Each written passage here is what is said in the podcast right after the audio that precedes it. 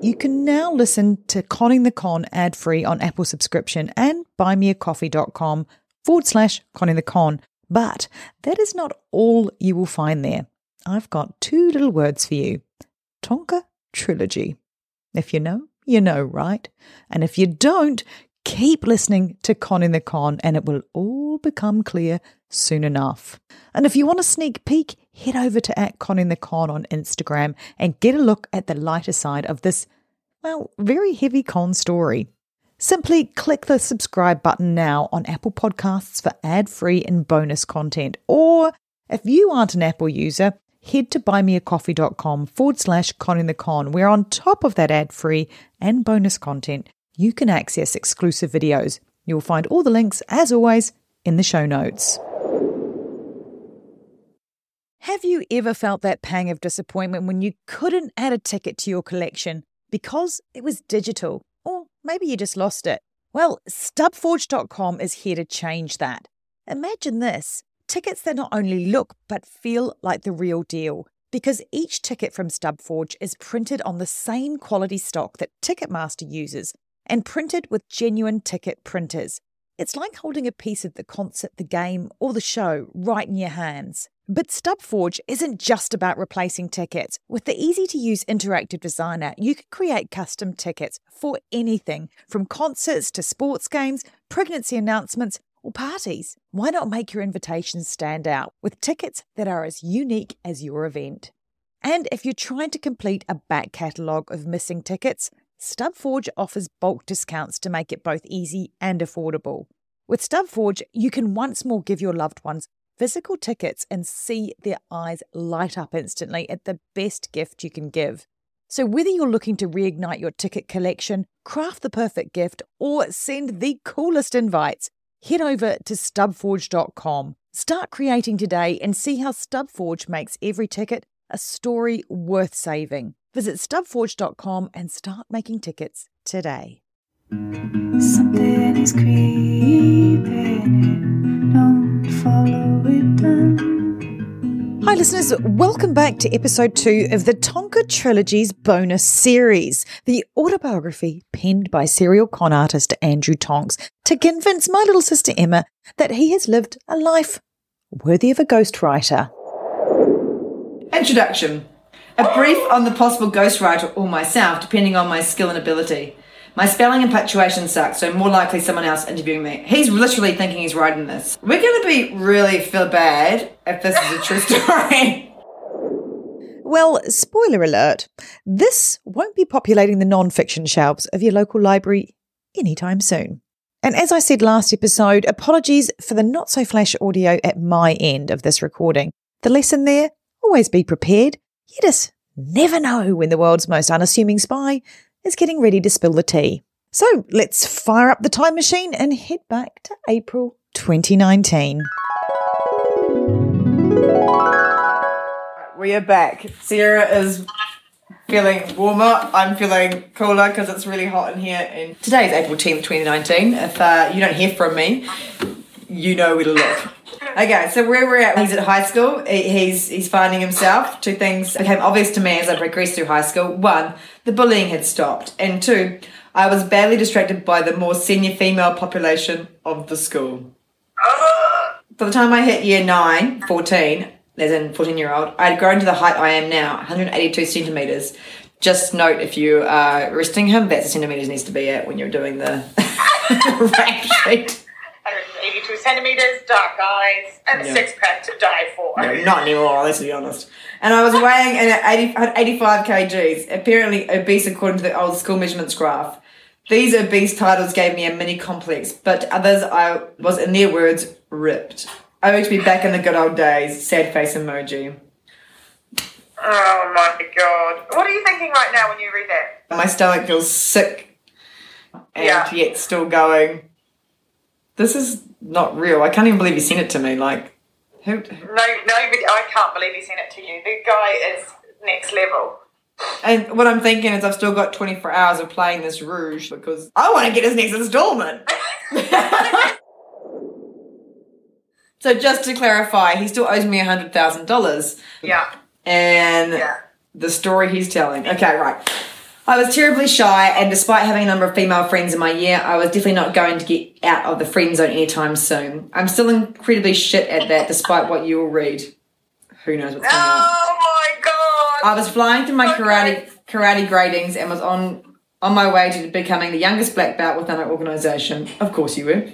At the completion of year ten, my friends had all got their learner's driver's license. Fun times ahead. I continued to train hard with my karate up to four nights a week. Sorry, mum, and my water skiing had to lead lead to competition skiing. I was fascinated by girls, and a number of these girls had taken my suggestion to come along to try karate. I was bloody hopeless, and I would hardly talk to them at the classes, as I was so embarrassed in my PJ-like setup. It was, however, not Oh lost not lost on me how distracting they became to me in their PJ-like setup. It was fair to say I definitely knew I wasn't gay. Yeah. I later discovered they were getting just as much enjoyment out of my uniform and physique. I got further oh. confidence out of getting compliments from a number of these girls saying, Gee, you are good at this. My instructor had also picked up on my ability, and just after my 16th birthday, he asked for me to go for my black belt grading a four hour grueling event in front of the most senior instructors in the country, including one Japanese master. Throughout the grading, I dislocated my finger, broken knuckle, and fractured my big toe. This all happened within the first hour. I made no obvious signs towards my injuries, and I put my finger back into place midway through a sparring hand to hand combat test. Oh my god. He's so tough. At the completion of my grading, so physically exhausted I could hardly stand, the Japanese master, oh, I've not read this bit, this is getting good. The Japanese master invited me up onto the viewing platform. He asked me to kneel. Oh my god. And then he presented me with a cup of Japanese tea to drink. While I mustered up the energy to lift the cup to my mouth, he unveiled a black belt and black pants. Yay, number white pants. and presented these to me, laid out across his arms, and with his head bowed to me. I instantly bowed my head and accepted the belt and pants from his outreached arms. He then grabbed me by the arm and slowly turned me to face the other members of the grading team and organisation. Hold on, was he not going for a black belt? He was, but he got it, and the ceremony really made a moment for him. Oh, right, so this is a turning point for him. Okay, fine. I'm feeling it's a turning point because he's really elaborated on it. I had not noticed a crowd of 100 people watching from the sidelines. I looked out over the senior, up to fourth Dan black belts, fully grown men that I had to battle with, guys of six foot plus in the absolute prime of their life. They could no longer kneel for the master and were lying sitting in exhaustion. Sorry, eh? The master then gently said to me, I have never, oh god, I'm like, I can't help, you know, I'm bad with accents. I have never seen a young man block out such a physical and mental pain. That's not my Japanese accent, by the way. And No. battle adversity in the way I've witnessed here today. Be proud, but be careful. Your strength has not gone unnoticed today. Oh my god. I mean, the vision that he's given me is him in the middle and then just sea of people carnage on the ground. He's like Lara Croft. It was one of the single most humbling and creepy experiences I've ever had. Only well, similar to the one we're having now. exactly. Deja vu, anybody? Only a few years after was I reunited with the master and his immense presence at his funeral in Japan. I have been invited by oh. the master himself via his family. Twelve fellow Shotokan style of karate practitioners had been invited to attend three days of Shinto, ancient Japanese religion, and Buddhist ceremony, eight of whom were Japanese. I have never felt so welcome in a foreign and traditional experience. Okay, so he's done a hell of a lot of research into this to get to that point. He might have no, but see, some of the best lies are in fact, aren't Yeah, they? So true. maybe he did do karate. I, I think he has done karate. Can a dead He has done some karate, I believe. Well, no, I don't believe. I don't know what I believe.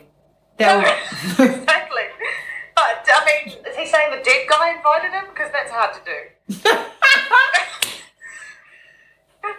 I just think, you know, make them alive. That's more believable. No, well, no, like he's saying, uh, only a short few years later, a few years later, was I reunited with the master and his immense presence at his funeral in Japan.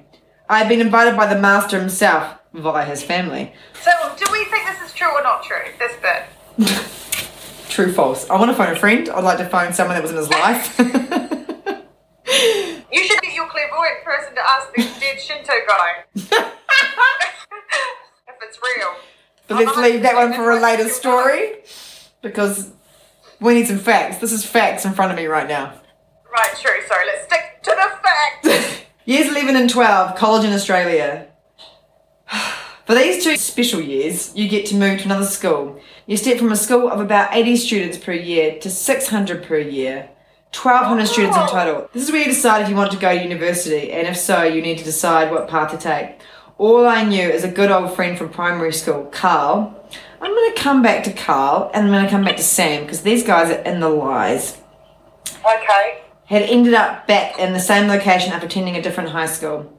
And a fellow great mate from high school, Sam, also came to college to enjoy our newfound freedom. You'll find Sam and Carl included in later episodes.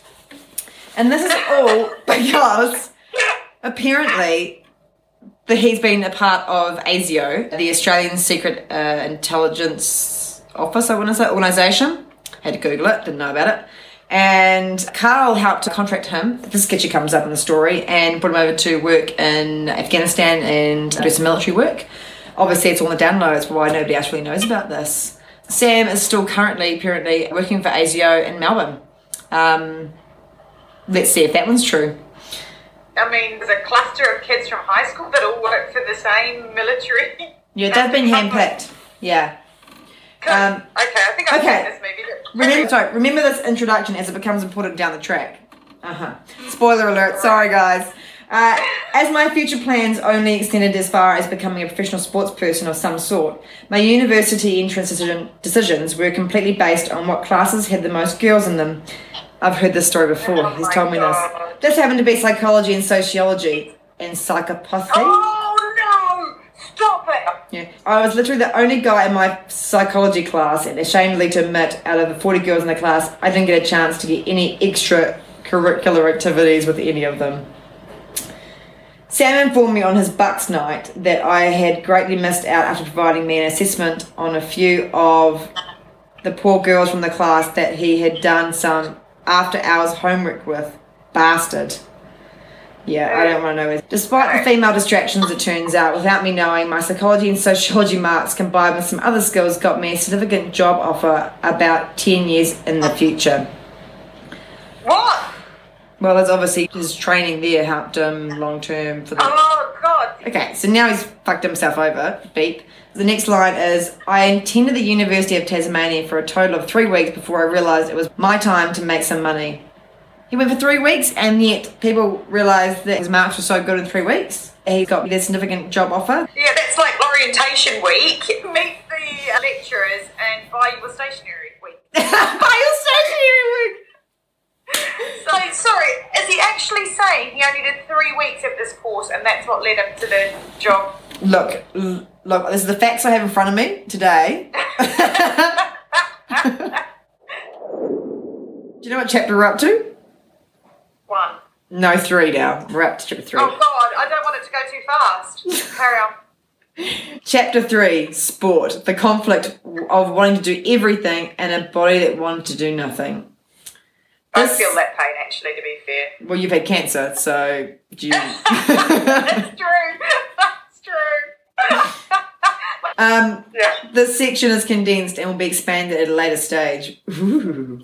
Oh god, So I I briefly touched on my martial arts and my water skiing. From the ages of 15 to 21, I was competing for Tasmania and Australia in water ski jumping, ski racing and water wakeboarding. Now, I'd like to clarify here that while we all thought this was a joke, and this is where some of the stories we're not sure if they were correct or not, when I first met Andrew, he had fractured his hip and had a hip replacement uh, four weeks before I'd met him.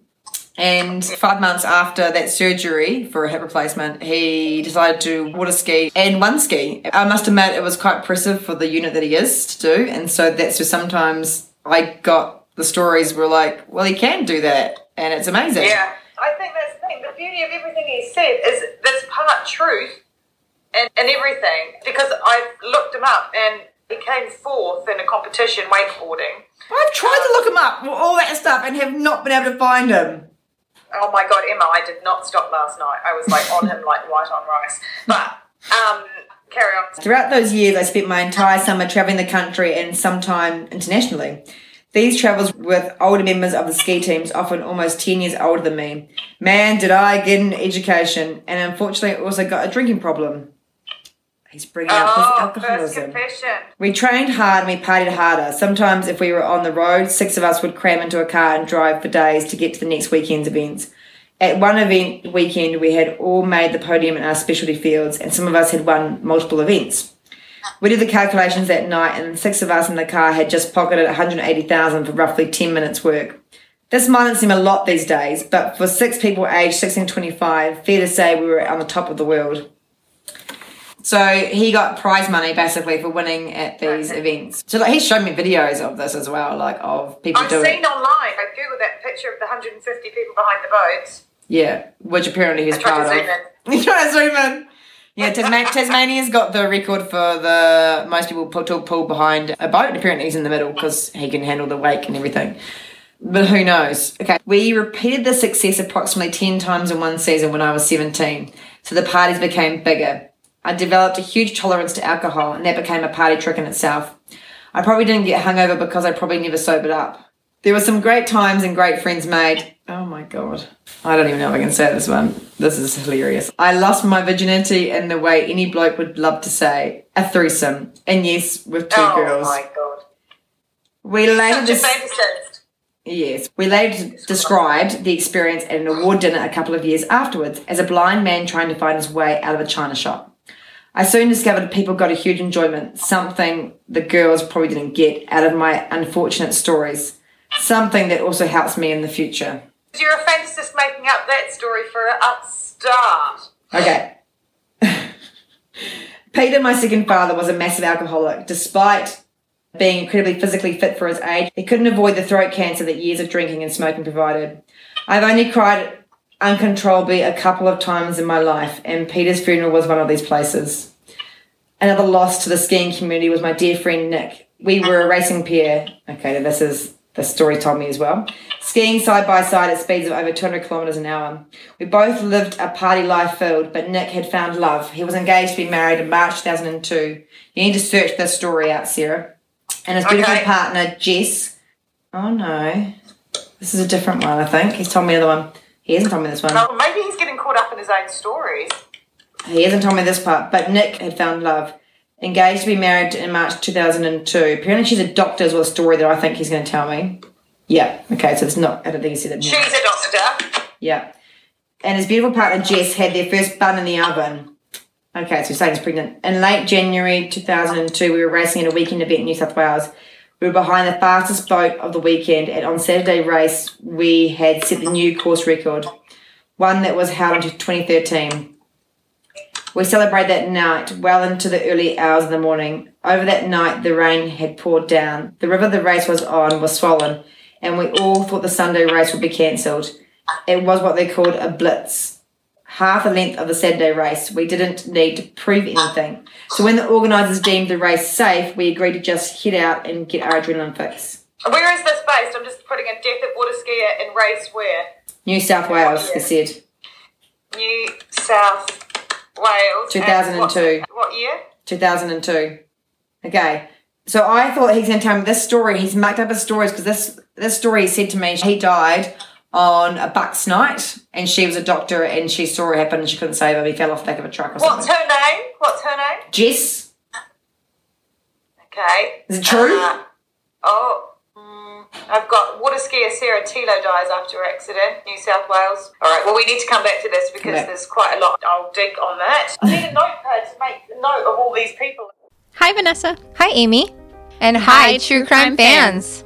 We're the co hosts of She Goes by Jane. Every week, we'll be covering the story of a missing or unidentified woman in the United States, Stories you may have heard before. and ones whose stories didn't make it into the news. We've been covering these stories for a while, first in Amy's book of poetry, Doe, And then in Vanessa's documentary, She. but now we want to share them with you here on She Goes by Jane. And each week, we'll be joined by a special guest who will read a poem in honor of the women we talk about. Can we say who? We can say who. We'll be joined by actresses like Coco Jones and Gabrielle Ruiz, And musicians like Stephanie Quayle and Kelly Moneymaker, along with authors like Louise Penny. and Catherine McKenzie. So check out She Goes by Jane wherever you get your podcasts, or check out Evergreen Podcasts and their true crime channel, Killer Podcasts. We can't wait to bring you these stories. So when the scammer uses the hypnotic method of building rapport, then they create dysfunctional, delusional reality. That's how a scam begins. Convincing the mark that it makes perfect sense to hand over their money to a con artist. The Scams and Cons podcast tells you how scams are run. You'll hear how people are convinced to buy fake art, buy machines that print money, or steal your house. I get a phone call from my wife, and she let me know that they had decided to move all our stuff out. I could no longer do anything about it except go through an eviction. And you'll hear it from the experts, people who run the cons. So we go to your bank, you go in and get 6,000 cash, give us each 3,000, we give you this. Uh-huh. You go home and what you find out is cut up newspaper. It's fun to know how the trick is done, and that's what Scams and Cons is all about. Listen at scamsandcons.com or wherever fine podcasts are found. I'm on page seven of nine, so we're still coming up to chapter four, business and pleasure. But I haven't read this bit yet. Right, let's get into it. Okay, go. go. Okay, about two kilometres from the finish line, Nick clipped a bit of driftwood that had come loose from the banks of the river. We were only doing about 120 kilometres an hour at the time, but it was a narrow section of the river. I saw Nick fall out of the corner of my eye, so I dropped the rope straight away so the boat could stop and pick us both up. Nick had done a couple of cartwheels and was skimming towards the bank. He didn't seem to be in control of his slide as he normally would be. He finally slowed down, but I could see he was unconscious. Sorry, I thought I heard someone step. What? Shh. Oh my god, I don't want to look outside. Fuck, where's. I'm gonna ring mum. Hold on. Emma! There's no one there. Stop ringing. Don't ring it, don't ring it, don't ring it. There's no one there. Are you sure? Yeah.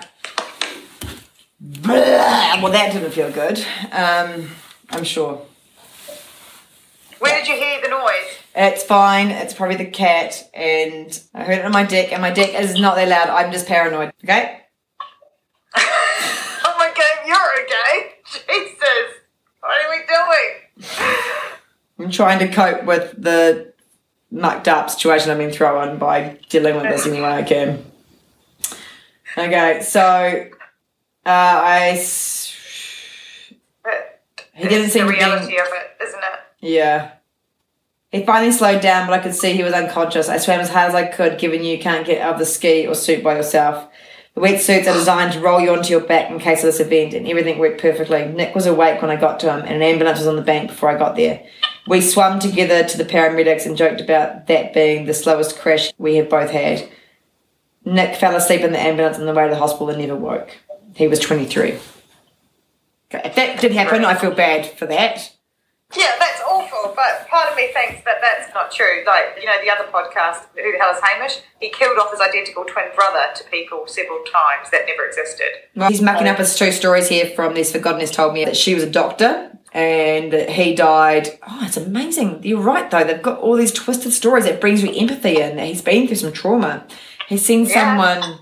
Like, is there a con program or an online course? Like, I know I teach online breathing, but is there a con course? that It they- must be. I think it's called prison, Emma.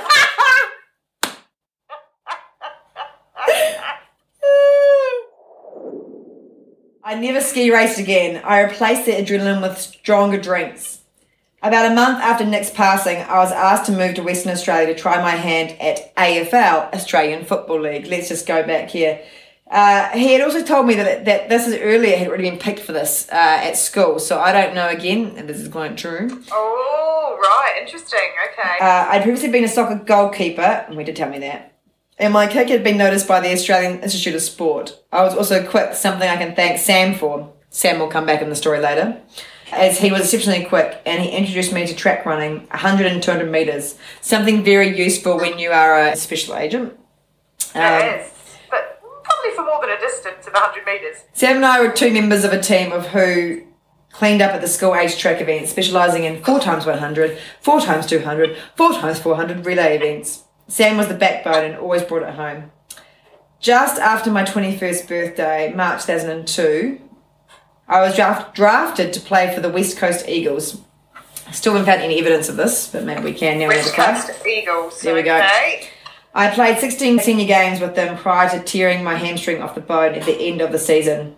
I spent the summer of 2002 and then pre-season of 2003 getting fit and quick again. At start of 2003, I was transferred to play for Richmond Tigers in Melbourne. This greatly excited me as my grandfather, who also played for Richmond, unfortunately, at the end of the 2003 season, after 17 games at Richmond, I tore the same hamstring. He's already told me this story. Richmond kept me on for the 2004 season, but after struggling to trust my strings in the reserve side, I decided to ask to be delisted and return to Hobart, where I returned to a job I had previously been offered in heavy haulage and civil construction. Here, the lies come about. It's so much easier he's put it into writing for me than me having to actually like go back or Just forward this straight to the police. Yep. These injuries impacted every sport I was passionate about. I'd given up on karate as my time hadn't allowed. Water skiing had become purely a social only thing, and I spent the rest of my time driving the boat for my friends and their children. And I often had a beer in my lap, much the same way Peter did teaching me. Well, as we come to the end of chapter three, let's have a little talk about the facts. You could probably hear me tip tap tapping away in the background, going down rabbit hole after rabbit hole to try and unwind just who this dude was. You know, when I wasn't chewing on my muesli. Embrace yourself for this shocking revelation. We could find no evidence of Andrew's AFL draft to the West Coast Eagles or any other AFL team for that matter. No reports of his professional water skiing competition wins, and certainly no evidence of any woman prepared to confess to a threesome with the Virgin Andrew. And lest we forget the tragic story of Nick and his untimely death via a lump of driftwood. And now, admit it, for just a split second, you felt a little sorry for Andrew then too, right? Well, don't. Because fast forward two years, and Emma and I get a ping on our Facebook Messenger page that just happens to be from Nick. Great podcast, guys. Thanks, Nick. Much appreciated. FYI, I didn't die in a water skiing accident. Fair to say it was a bit of a blowout when I heard my name on the podcast. Fair to say Emma and I were having a bit of a blowout ourselves reading Nick's message. I certainly am real and still water skiing. We were actually pretty good mates, me and Andrew. We called him Action Man on the account of the far fetched stories he told. I even remember the cardboard cutout of the Billabong model, air quotes, his girlfriend, that no one ever met. The last time I saw him, he even suggested my wife come and work for him as a chef. Thankfully, that never eventuated. Well, what a relief that was to Emma and I, and we didn't waste any time responding to Nick. Nick, we're so pleased to hear you're alive. We obviously kind of suspected as much.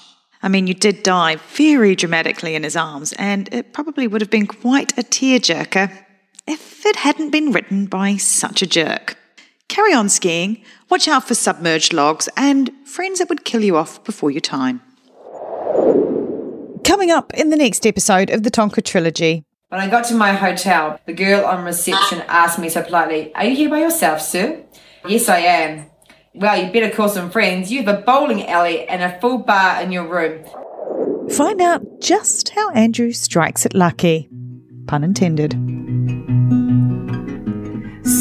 Something is creeping in, don't follow it down.